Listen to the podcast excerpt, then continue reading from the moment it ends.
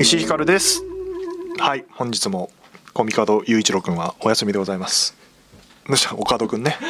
みんな知ってる岡戸くんあの今日収録時点だと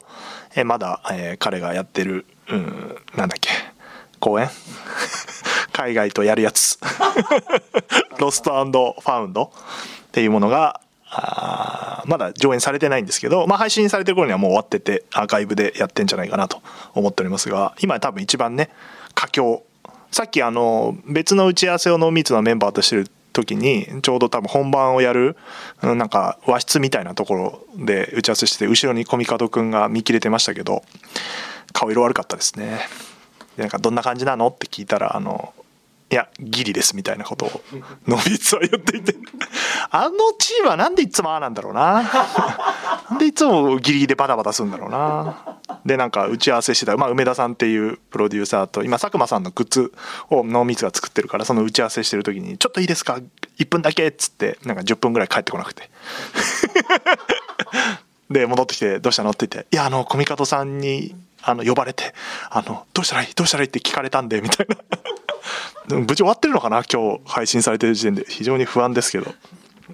そんな中ねあの別の企画のね宿題というかあのコミカドくんが設定みたいの考えて、えー共有してねっていう宿題をお3週間ぐらい前に出して、えーこの日が締め切りですよっていうのはまあ当然飛ばすんですけど彼は。でなんかどうなってんのっていう濃密のメンバーからこうスラック上でやり取りがあるんだけどあの頭の中にはありますっていう 斬新な言い訳が来ましてい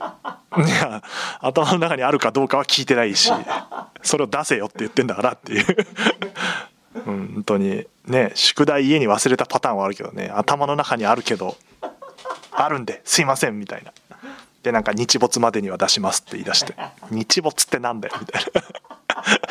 意味全然わかんなかったなあれで日没過ぎたよってスラックで送ると夜明けまでにはみたいなのが来てそれがあの3日3晩続いてだからトータル4日締め切り遅れて送られてきましたけど大変なんでしょうね きっと心配ですようまくいってたことを願いながら今日この時点でもう結果出てますからで多分ちょっと詳細僕知らないですけどアーカイブは無料ですから見れるらしいんでぜひね見ていただければなと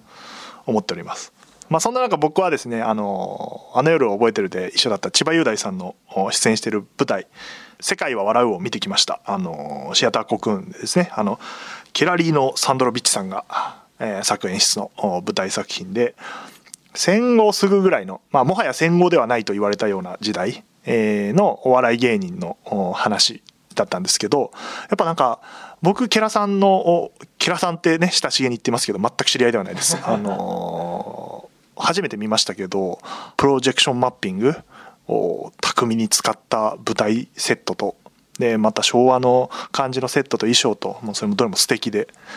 なんかああちゃんとした舞台を見てるなっていう感じが舞台っていうかなんか演劇というかなんて言うんだろうねあの昭和の感じもあるからで昭和の芸人さんの舞台小屋の話いわゆる昔あった小屋劇場みたいなところでやってる芸人さんたちの話なのでまあ舞台上に舞台があるみたいなタイプの感じなんでなんかすごく古い演劇を見てるような大衆演劇を見てるような感じもあるしそうやってプロジェクションマッピング使って、えー近代的な感じもあるし新しい感じもあってでオールスターキャストなんで、まあ、本当に豪華キャストなんでそれぞれに見せ場があってまああのなんかツイッターでつぶやかれてましたけど群像劇だという感じで主演は瀬戸康史さんなんですけど、えーそれぞれのお役者さんに見せ場があって丁寧に描いて3時間45分休憩ありまあでも全然長く感じなかったのはやっぱそれぞれの登場人物を丁寧にまたシーンごとに切り替えていろんな場面があるんででまあ出てる役者さんがね大倉浩二さんとか温光代さんみたいな方が脇を固めてる、ね、瀬戸康史さんがいて千葉君がいてで伊藤沙莉さんがいてみたいな勝地さんもいてもうなんかもう見てるだけで十分みたいな 絵が持つみたいな方がいっぱいいてでえっ、とね山内さんっていう僕ちょっと本当に初めて見た役者さんがすごい良かったですねあの落語出身の芸人さんみたいな今舞台をやってる芸人さんみたいな役どころだったと思うんですけど僕最初本当に知らないからあ落語家さんなのかなとか思ってなんか江戸っ子っぽい喋り方が上手でそしたら全然普通に役者さんであ本当に僕は何も知らないんだっていう 反省しましたけどすごいいい、ね、俳優の方でだったりしましたがあー面白かったですね。足痛かったんですけど全然大丈夫やっぱあのちょっとねシアターここは狭いんで隣の方に踏まれるんじゃないかという恐怖を一瞬覚えてこう避けながら痛風なんでねっていうのがあったりしましたけどもあとね映画でね「サバ缶」という映画を見てきましたよもうついさっき泣いちゃいましたねいい映画だったな草薙剛さんが主演ではなかったんですけどなんか僕勝手に主演だと思ってたらあ草薙さん演じるう本を書く小説家って言えばいいのかなが主人公でその子供時代を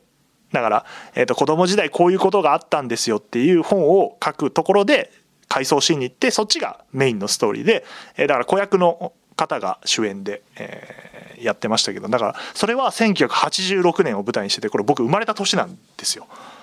なんで、だから草薙さんの役どころで言うと、多分その44、5かなだから10歳、12歳ぐらいの頃、その、えっ、と、1986年だというところの長崎が舞台だったんですけど、多分ね、同い年ぐらい、30後半から40代、50代の方が見たら、全員泣くんじゃねえかなっていう 不思議な、なんか小学校時代の話で、えっ、と、夏休みに友達ができて、で、その子は家がちょっとお金がなくて、貧乏で友達がいないんだけど、唯一、うーなんか、草薙さん演じる、うーこの、おー子供時代にその家を見に行こうみんなでみたいなバカにしてやろうみたいな感じの時になんか一人だけ笑わなくてでそれを見たその子があの彼だったら友達になれると思って声かけて一緒に旅行に行くみたいなあ旅行っつってもなんか海に行って島にイルカを見に行くみたいな感じなんだけどまあなんかその辺の設定とで彼にいろいろあって最後、えー、と子供時代に別れるみたいな別れのシーンがあって、まあ、そこはねもう全然泣くね号泣ですよであのねお父さん役がね竹原ピストルさんでねまあいいんですよ。あのいい感じ長崎のなんて言うんだろうなその朴突とした朴突としてないなずっとチンコ書いてんだけど なんか昭和だなと思うんだけど家族でバンバン殴り合うの パンパン叩き合うの お母さんが肝っ玉母さんみたいななんかそういうのも、まあ、うちがそうだったかっていうとそうではないんだけど、まあ、似たような空気を感じがなんか地元に帰りたいなみたいな風にしてなんか佐久間さんもねインスタに上げてたけどあれはね見るとね泣いちゃうんですけど多分若い人は見ても何のこっちゃかもしれない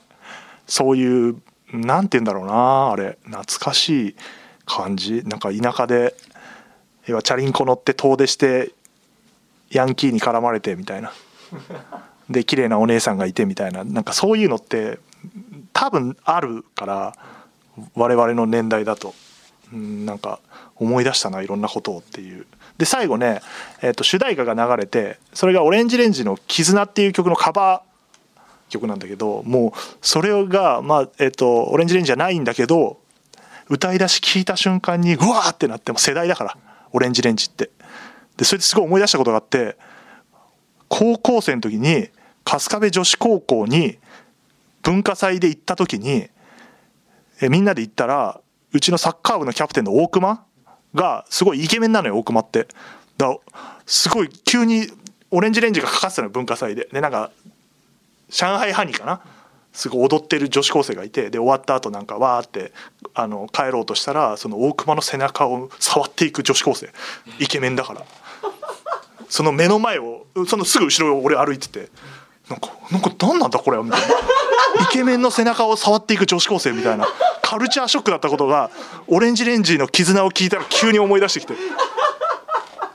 春日部帰ろうと思った サバ缶はいい映画ですのでぜひ見てくださいはいで今回もゲスト会でございますので、えーお笑い芸人の春と飛行機さんが来ていただいているということでこの後すぐ、えー登場しますあの完全に初対面ですはいこの後すぐ登場です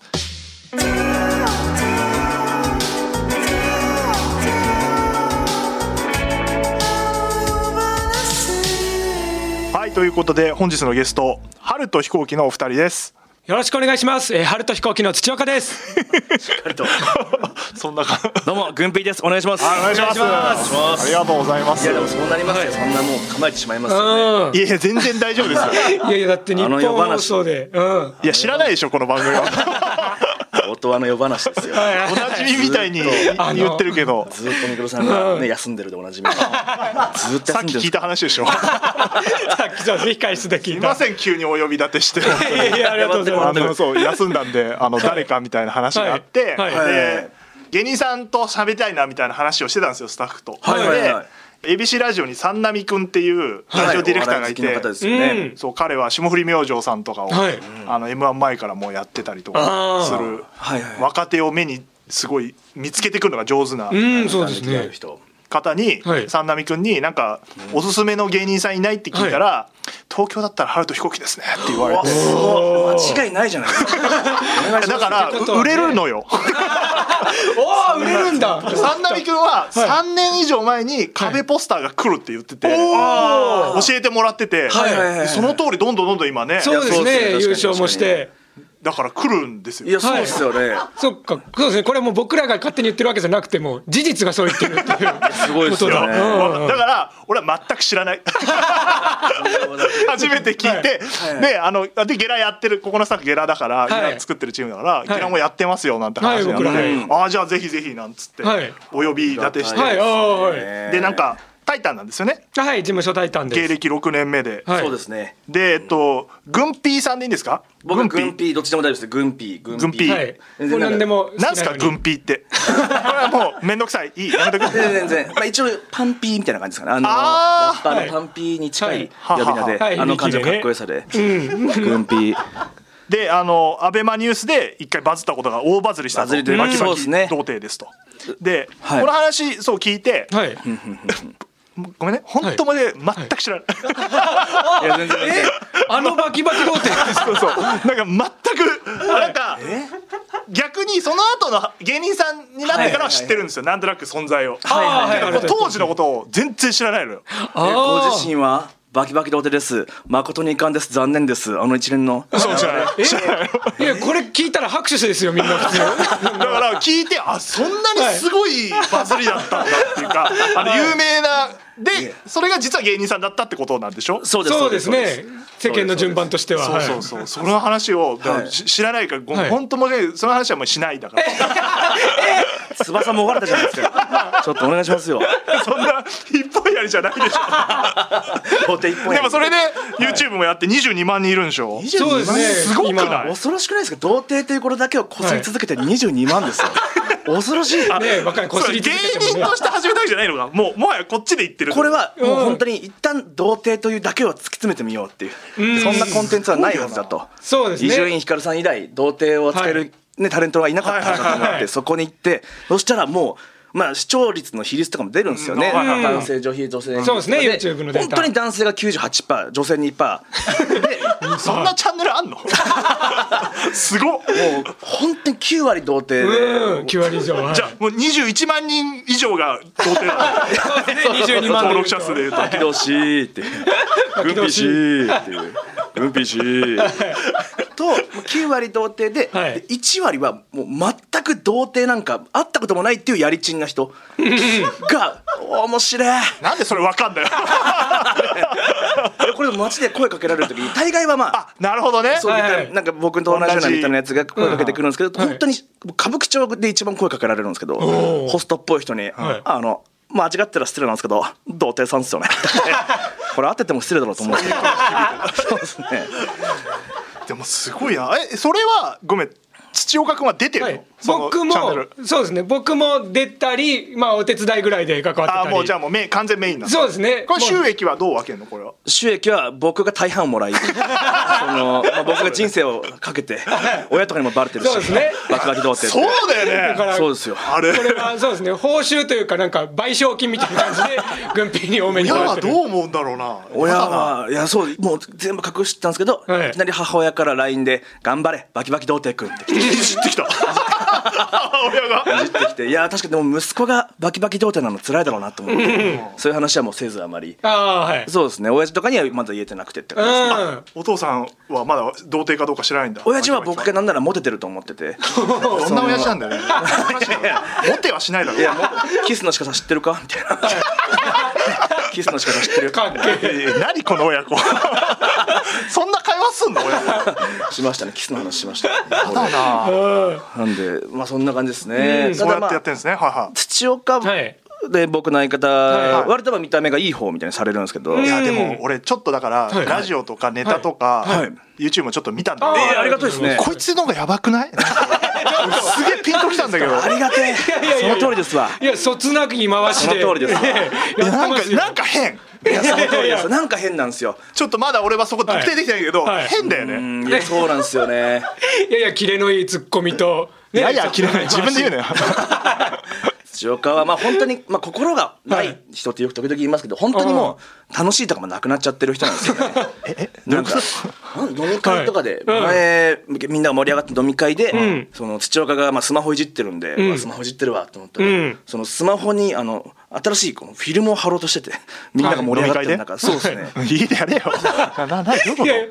すごい。はい、いやちょうどなんかあいい安定した机があると思ってそのでなんかあみんなもねなんかた楽しくやってくれてるしじゃあ僕はフィルムを貼りますかっていういい時間としてね嫌いだよ俺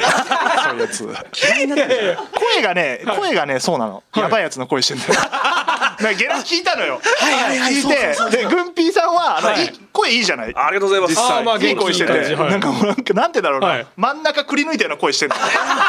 マジででもカツカツのなんか。いやいやいや街の人の街の電車のやばいやつの声なんですそようそうそうそう。そうそうそう電車のやばいやつあのこ。これ彼女ダメなタイプの人だい。やそうそうそうそう。はっきりとこれみんなとねこう楽しくやっていこうというね芸人目さんですよも笑ってないし、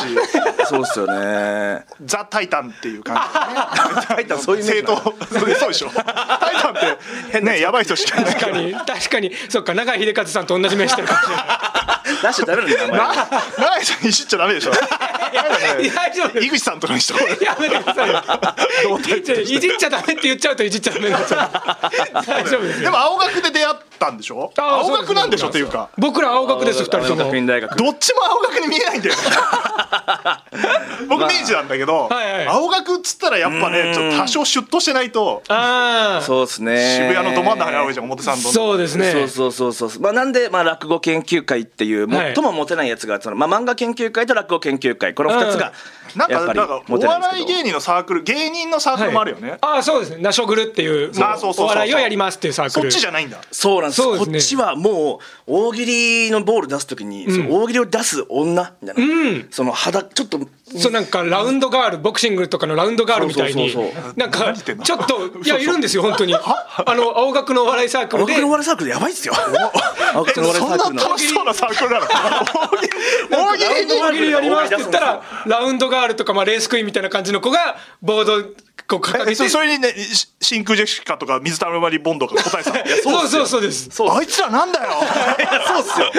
なんか苦労人みたいな感じ出したんですけど、 一番楽しそうだった。本当に楽しそうだった。うんそうですね。そうですね。一方、落語れ研るぞ究会は本当にもう全然、はい本当にモテないやつばっかり、本当にまあもっと変わり者がいっぱいいて、ん落語をやって滑ったら、その帯紐をシュルシュルって解いて、はい首を自分に締めて、 死にますって言って、君たちが笑わなかったから死にますって、あ本当ちょっと本気でやってるやつそうですね。とか、でとかそうですね。怖っあじゃあ落語やってたんだ僕らはそうで落すね語、お笑いではなく、そうあ、はいコンビじゃなくて最初は落語やってんだ もう一人一人着物着てびっしりやってましたね。へーそうですね落語んでやっていきたいなっていそうですね。感たじただ僕土岡の方は割とちんもうちゃんと落語やって。チンチンチンチンチン殺したなんだサブリミナルでチンってご言めんなさいいましたバねキドーチャンネルだと思って。ダダメですよチンって言っとけ逃さなば。いからねその土岡ちゃんと落語やってで大会とか出てたんですけど。そうなんだそので軍ピ割となんですよ大学時代引きこもってで落語もあんまやってなくて、で最後にもう卒業間際にもう思い出作りでじゃあ俺もちょっと落語出るよ大会に」つって、おーはいはいはいで全国大会ちょっと自分の力どんなもんかちょっと通用するかなみたいうんはいはいはない感じで出て落語、まあ、5分とかやるんですけどはいあの2分ぐらいで呼吸困難になってあの喋れない人前出れなかったんだね そうです呼吸できなくて顔が赤黒くなってそこがめちゃめちゃ受けてそうですそねのまま退場ありましたねそんなこともねあでも土岡君準優勝してんだ全国大あ会そうです僕全国大塩会川は実は学生落語の中ではレジェンド的な扱いをされてますねうーんなんだかんだなのかな当時せそう狭でいす世界頑だ張なっていや今後来ます今後今後今落語家になった人もいっぱいいて、んそいつらが偉くなった時に土岡言われるんですよ学生芸人いますねそうなりつつあるああそうですねそうそうそ誰うそうかが売売れれた出りし言てっみてくんなれねる落語家って遅えから 基本的に遅えじゃないですか落語家ってそうですねえ50ぐらいから大器晩成だからね50歳で真打ちになる頃にいやそうそうそう遅えから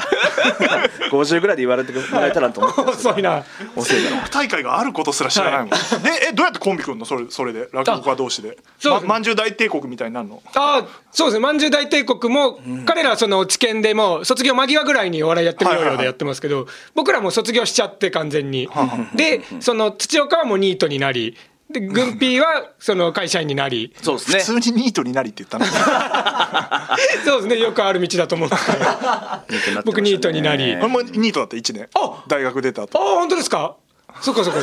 何の顔すか俺もニート 俺もだよ、分かった先輩がい て一緒一緒はい そうです僕3年間ニートやってたんですけど長いよあの長いですあねの一年でいいです1ね年目と同じことが繰り返されるそだうだけなよんねですやることなくなるんだよね1年やったら大体ニートって1年でいいんだ そう何もしないよただコピペしてるだけなんでああそれでさすがにっつって組むわけそうですねそうですねもうまあお笑いやりたかったかそういえばと思ってでその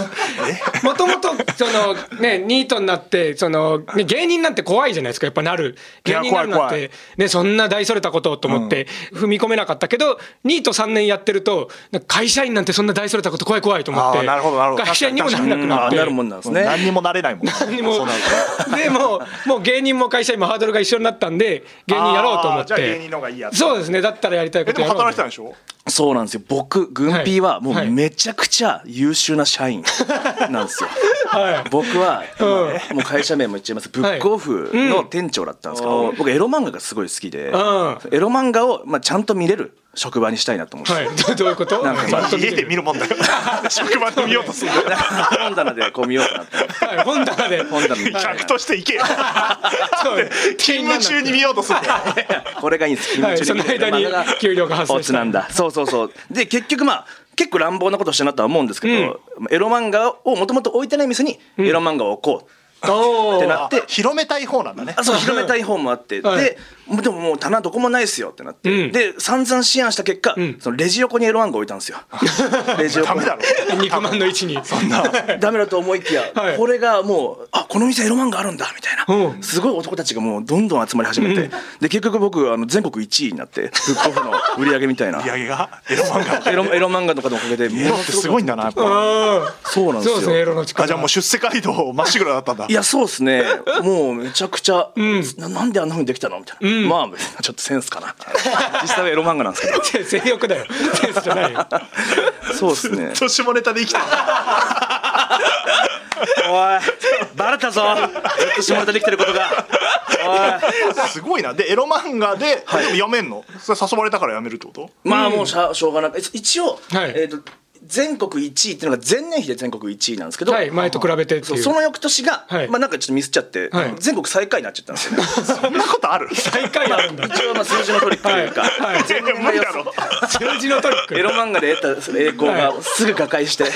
そうですね誰も来なくなって、うもうみ会社いられないなと思って、はいで、まあ、誘いに乗ったってあ感あじそです、ね、のタイミングでそれで組むんだ面白いねそうですね組んででタイタンに入って、はいそうですね、あ養成所なんだっけそうですね結構でも芸人フリーで2年ぐらいやってからもう事務所入るために養成所入ろうっていう感じであすごいなそうそですねういうなり方もあるんだねそうですねもう今そうですわ、うんみんなそうです今みんなそう今みんなそうですねそうなのみんな確かにちょっとやってから結局もうお布施として養成所代は払わないともう事務所には入れないんだっていうタイタンの養成所って、はいえだ誰が出てるの僕らだけです今のところわきわき取ってだけですそうだよなそうですねできたとこ印象にないないやー不発不発本当に そんなこと言う本当のにみんな頑張ってやってるから策でねあーなってくんだなそのそう「タイタン」の養成所は、は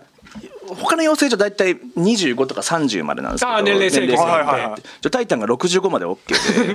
そのせいすんだよもうちゃんとちゃんと制 限66は絶対ダメなんだ66は入る65万65まで絶対面倒見る で一応少数精鋭にしたい NSC とかと分けね渡辺の、うん差別化してまで、まあ、30人まで限定にします、んあーで65歳まで OK ですの結果、うんはいその30人中15人が50歳以上っていうすごい時代になってカルチャースクールみたいになって。すごいなでなんだろうおおじさんたちが55歳のもう本当になんだ社長とか、ちょっともうなんだ仕事上がってあーそれから笑いとかやってみたいな人もう趣味でやるみたいな感じだそうですねダジャレ第二の人ダ生ジャレ連発系の ダジャレ連発系のはいそうですねで一応えあの女子が2人いて、二2人だけで1人はまああんますぐ来なくなったんですけど、うんもう1人の女の子が、はをなんかその50歳のおじさんたちが取り合うっていう焼き焼肉高級焼肉をこう地獄みたいな話そうですね。そこでなんとか一年僕らこなし ました。卒業して 首席だねこれ主席でなんとか卒業いたしました。はい面白いやってまいりました。えで一個さ聞きたかったのが、はいそうそうあのさ、はいで YouTube やってるじゃない、はい YouTube やってますでえっとゲラも始まってるわけじゃない、はいはいこの後どうしていくの芸人としては賞ーレースで結果出してはいはいはいテレビ出たいなのか、いやもっと YouTube 頑張りたいのか、はいあそういうそう風になっていくのかなっていうのはちょっとこの世代ってみんなはいすごいいろんなことしてるじゃない、ああそうですねフワちゃんさんいたりとか、うんそうですね、ね。いやまあどっちも本当両輪で行きたいんですけど、まあネタもやんないと。そうですねあと、えータイタンに限りなんですけど、はいあの爆笑の太田光代さんか。はい太田さんの奥さん社長がほん本当に下ネタが大嫌いで、はいその でもダメでしょこれ本当にびっくりしたけ出席なんどですけどね僕チャンネル登録者20万人ぐらいいて、んホクホクなんですけど、マネージャーからは「そうごめんまだ言えてない社長にまだ言えてない言えてな い」そうっていう「社長知らないんですよバキバキ童貞チャンネルなんてえまだ言えてないごめんね 嘘でしょ」ライブとか出させてもらいますけど、はいなんであいつが出てるか分かんない そう社長からしたら。ああそうかそうか人気あるの知らないからそうですねあれなんで今月のライブ春と飛行機出てんのよってみたいななってる のネでタ評価されてないってこと社長にネタでまあ賞レースとかでもっといくあーそうかそうかそうですそねうか結果出ですしてし YouTube もルートもそうですし、うんでも本当石井さんの前だから言うわけじゃないですけど、はい本当ラジオやれてるんですよそうです本当に本当にいやいやジオ本が当にラジオいやいやいや急にラジオがやれたらいいなと思ってます、えーうんあでもラジオ好きなんだもんそうですね特にもう軍軍ピーはもう本当にラジオっ子ですね僕はそうですねなんか結局嫌なこともたくさんありますけど、はい最後ラジオで喋れたらいいじゃないかっていうあああどんなことがあってもるんですけどうんね伊集院さんを聞いてたんですまかあ伊集院さんそうですね、い僕もだから伊集院さん聞いてましたもん あやーいいっすね急に仲良くなれていや伊集院さんを聞いててしかもさっきお聞きしたら男子校の人でみたいなそう僕あー男子校ですねそう男子校で伊集院聞いてる人がラジオの偉い人になってるってめっちゃいいですよねあめっちゃいいよなそうで1す年ニートねやってるからねちゃんと夢あるちなゃんとあそうなんだラジオ好きなんだえでもゲラやられてるわけじゃない ゲラゲラよりももっといいラジオおいおい俺はやりてえんですよおいゲラのスタッフさんもいっぱいいるしここゲラでも流れんだからこれゲラも頑張ってます、ゲね、ラにだってさゲラもレギュラーなまでいろいろあったわけでしょそうなんですよ最初その、まあ、4回限定みたいななんかネクストだっけなんかネクストってゲラネクストっていうのがあって、まあ、そこで競ってよかったらそのレギュラーになりますみたいなこと言われて、そしたらその競ってたやつら全員で延長戦ですみたいな感じで何そなんれかなんかそれ 温暖なんかみんなんなだそのルールなんかあ延長ですって言われたからあやったねって言ったらみんな延長しててそれもなんか10回限定ですって言われてまあでもまあまあ頑張るか頑張ったら本当に今度こそなんかレギュラーになりたいレギュラーになるかもしれないと思ったらそんな大したもんじゃないだろうゲラなんて石井さん俺たち頑張ってんすよ石井さんから見たらありかもしんねえけどそうから見たらありかもしんねえゲラのパーソナリティだから今一緒だそうですよねもう一緒だから一緒で結局じゃあレギュラーになったんだって思ったらその13回限定ですって言われてそうその回を聞いて俺なんかそのはい多分初回かなはいはいはいはい13回って言われたみたいなこと言っててそうなんですよでそれ13で回どう限なんの定ですででそれでまあ打ち切られたんですけど打なちん切らとれたかの一回なんとか13回で終わったんだ一13回終わりましたよぶっちぎりの人気ですよゲラの中で正直そうですねゲラの中でもかっさったんですけど、うんバーンと終わらされ て終わらされてでなんとかなんで終わらすんだみたいな、あのいろいろメールが行ったと聞いて、はいしぶしぶレギュラーにしぶしぶレギュラーそうですね復活させて枠が空いたんだろうな誰かがやめたんだやりたくない人がいゆたっんだたりかんさんが終わっちゃったからはいゆったりかんさんの枠だからね そうだったんですよそうなんですかねちょうどねそうそうちそうょうあどそれできるあメールメールも来てるはいあはいあざますはいメールじゃあちょっとこれね実は30分番組もう30分喋ってるなあはいえーすごっえーっと偽名、えースコッティ・ヤッテンさんからはい偽名でいただきましたちょっと、はいラジオネームを偽名っていうちょっはいとルール、はいちょっと恥ずかしいんですけどはいえーっと春と飛行機さんはお笑い事務所タイタンに所属されていますが、なぜタイタンを選ばれたのでしょうか、いやはり永井秀和さんがいらっしゃったかおらいダメだっていじっちゃダメだって違うダメなんですっていいんですいじっていいんですよ別に芸人さんダメなの永井さんそんな芸人いないですよそうこの番組あれだ前のゲストで来たのはちょめちょめクラブの大島あ君はいーあ大島さんがはいはいはいはない仲一番嫌なやつねいいの あそんなことない一よ番嫌なやつねお互い YouTube 頑張ってるから合わなそうだもん早口の嫌なやつ 早口の分かったふりしてえ大島君はどっちが先輩あ大島ちょめちょめさんの方が先輩です、ね、あ先輩なんだはい一個ぐらいそうですね一年ぐらい先輩でそうですねちょめしまさんはそうですね、梅島っていう 影のあだ名みたいな強いな こんなとこでタイタンは、ななんで入ったのそれ伊集院さんに憧れたんでしょだっていやでもやっぱ伊集院さんに憧れて、うんで落語研究会入って、はい伊集院さんってもともと落語やってたので、はいそうそうそうで立川談志っていう落語家が好きになって、はいはいあー談志師匠が一落語家番可愛がってる爆笑問題さんが好きになりっていう。あそういう順番なんだこのそうですね系譜というかねそうですね、ん完全に僕の好みで決めさせてもらいまあしそうですねも爆笑さんに憧れて塩川君の意見は何もないんだ僕はなくまあでもまあまあ全然いいよだったんですけどその僕らの代まあ今違うかもしれないですけど、入る時に学費70万だったんですねえでそれね年間年間で年間ですねで一人70万だったんですけどその一人70万一人あそうかそう70か万それぞれで70万ってなった瞬間に その軍ピーが「あれなんかなんでタイタンの学校行きたいって言い出したんだっけ土岡は」みたいになってその僕が言い出したことにな ってて「違う違う違う違う」と思ってた。70万でそ うなんか70万かかるようだけど土岡なんで行きたいって言ったんだっ けみたいな感じになって「違う違う違う」ってなってすげえいい商売だな養成所 いや本当そうですよやった方がいいですよ石井さん はラジオラジオ養成所もラジオ養成所そうです70万払うやついるでしょやめろ65歳まで定年にしてそうだよね金持ってるいやそうで すそうそうでですすねまさかふかふかの人そうですね、商売上手がいるなタイタンにそう70万払えちゃうんですよね社長と払っかうんえ NSC とかいくらなの NSC40 万ですそうそう全然違うそんぐらいです吉本ってなんかそういうのね、はい高そうだけど、うんでもまあ40万が普通の若者が払える額なんですよ。まなんとかねそうです互いとして70万は諦めちゃう額なんですよね。うんそうそうそそこうで。ふるいにかけられてんだ そううそうそうですねそうえそう働いてたから貯金あったと思うけど土岡君がどうしたのそうよニートじゃんだってあ僕は完全に親が金持っ ててよくないね。親が金持ちなんだ よくないね。土そう岡なんっでてすよ一回もバイトしたことないんですよね。そうですねでニートの間も僕あの三軒茶屋大学生の頃から三軒茶屋の家賃9万のとこに住んでたんですけどどういうことなんだそのニートの時もずっとそこに住んむでつみて荘みたいなとこ住め よ芸人さんだったらちゃんと風呂トイレ別のウォシュレットそ付らきのとこに働住かんねでえなでだから親が仕送りでニートの僕に家賃を払ってくれててあ東京じゃないんだあそうです実家栃木でで全然別のとこかいやらすごいですよ土岡は本当に。そうですそれでよく許されてん な笑った顔何が面白い何が面白いんだ笑何が面白いんだよ今の。長年楽しそうですね全部70万ポンって70万も出してくれてえ今は今はどうなってんの僕は仕送りは6万7万ぐらいもらってに減ってもらってますね。でも最初は全額もらってましたからそれ全が額ってなんだよ全額生活 生活費費いくら使ってたんだよこれが月いくらとか決まってなくて通帳減ってきたなって思ったら10万振り込まれてるあっていうチェックしてんだ親がそうですねだからいくらでもお金貸してくれるんですよ土岡 って。いくらでも。グーピーにも貸しましそたう結局親に借りてるんですけど、土岡家なはいチェックかけ土岡はお金の大切さ知らないんで、いくらでも貸してくれるんですよ。これはためになりました。俺子供いるから教育気をつけよう、こうなるな甘やかすとこうなるな顔にしすぎるとお気をつけください。で家賃あそっかそうですねえじゃあ今もうバイトしてないんだ今もそうバイトせずにその、まあ、親からの仕送りとあと本当に軍ピーが童貞であるっていうことあでそっかやってる YouTube で僕も何割かもらってその軍ピーが童貞で居続ければ僕にも不労所得が入るっていう不労所得だと。言っちゃってんじゃん 何もやってないってねあそう、いやでも売れるでしょそうですね。 そのために読んだ売んだれかるら売れるそうなんですよ。あだから先に読んでたって言いたいがはい。ために読んでた、あーはいぜひあ大丈夫ですかね というわけで、はい次回もお付き合いいただきます本日はありがとうございましたりがとうございました。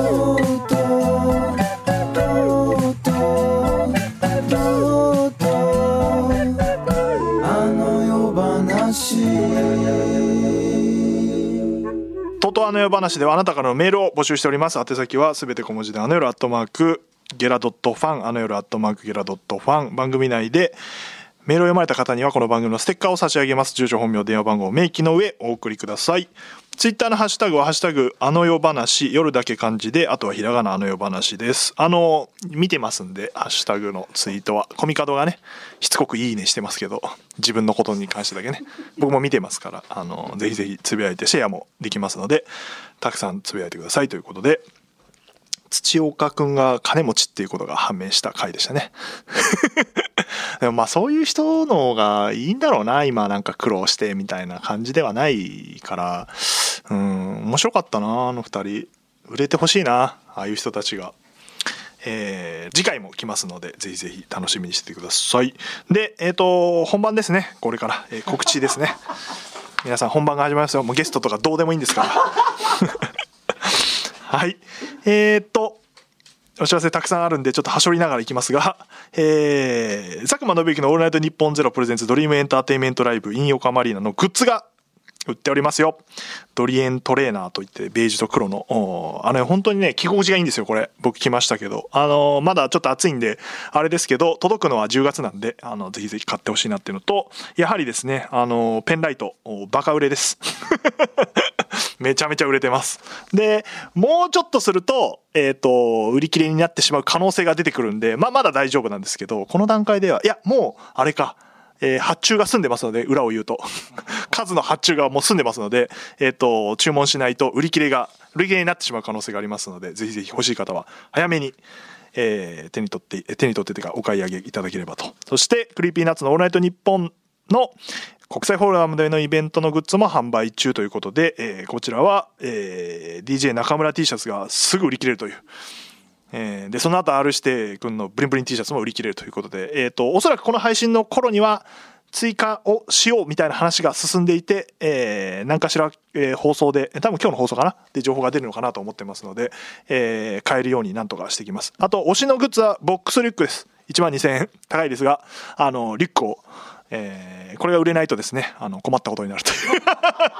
あの1万2000円のものですからそら制作費かかってますからぜひえー買っていただければと思います。で、新解釈オールナイトニッポン10人の放送作家から読み解くラジオの今という書籍が今予約受付中で、えーオリコンニュースさんで、えーオールナイトニッポンの55周年の特集の中で、えーこの本の前書き、えー僕が、えー書いたんですけども、えーオープニングとなんか編集のこだわりでオープニングとエンディングをつけたいみたいなことを言われて、えー僕がオープニングでエンディングがプロデューサーの富山さんで、えーで僕の書いたものが、えー先行公開中ということで全文出てますので、えーまああのどうやって、えーこの本作ろうと思ったかみたいな話を書いております興味ある方は予約してください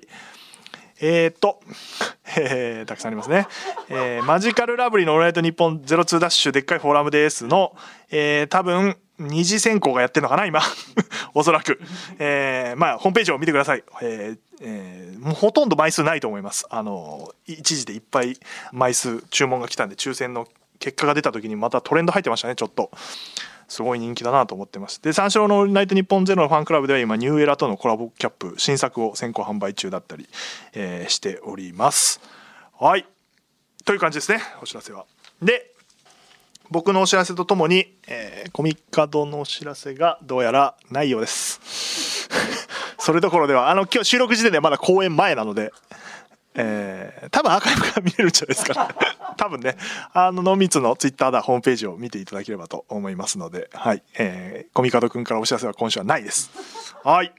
えーで、えー、と制約と制約はツイッターに動画でアップするのでそちらもチェックして、えー写真等を見てくださいということでメール来ております偽名昆布男子さん、えー石井さんが書かれた新解釈オンラインと日本の公開されたオープニング文を読みましたあ佐先ほどねご紹介しましたが「えーオールナイトニッポン」はもちろんのこと、えー作家さんへのリスペクトと熱い思いが秘められた超名文だと感じ 発売がさらに楽しみになりました名文かなエッセイもそうでしたが文章力はどこで身につけたのでしょうかディレクターさんも文章を書く機会が多いのですかということでえーっとそうそうですね文章力はね多分ないないんですけど直し力が異常にあるっていうのはエッセイ書いた時に分かってバーって一回書いたものを直すっていう作業はラジオのディレクターだと放送作家さんが台本書いてそれを直すんでとか、えー、と企画とかもおそういうものを直して清書して出すみたいな作業をすごいするんですよプロデューサーになると。えーディレクター時代は作家さんのやるしプロデューサーになると企画書をあの人が書いた企画書を練り直して、えー、と会社でプレゼンするみたいなことをやるんでそこの構成力構成力っていうか構成し直す能力がずっと経験上高いからあ読みやすい文章を作れるんだっていうのはエッセイ書いた時に気づいて最初の文章ってもう全然ダメで読んでられないぐらいのものを何回も遂行するとその能力が生きるみたいなことがあってそれでそういうことなんですよねだからあんまり文章力があるって感じはないんですけど修正力があるみたいな編集さんとすごい話が合いますほんの こここうした方がいいですかねみたいな話をするとあそうですねみたいなそこはねすごい編集の人に褒められました当時からあの勘がいいですって言われてまあそうそればっかやってましたからみたいなことなんですけどでコミカドが書いた脚本は、まあ、直したことないなあ,、まあ、あるかあの夜の時ちょっと直してるな直してるけどそう彼が書く文章とかは直さないですあの怒られるから いや怒んないかあのいやちゃんとしてるからあのそういうことをずっとやってるから上手くなったからまあ人の文章を読んでえーこうしたらいいのになって考えるだけでそういう訓練になるからやっぱ本とかいっぱい読むとねそういう文章力つくんじゃないかなとか思いますコミカドは次回も来ません次回も春と飛行機春彦がやってきますので、えーお楽しみにそれではまた次回とうとうとおやすみなさい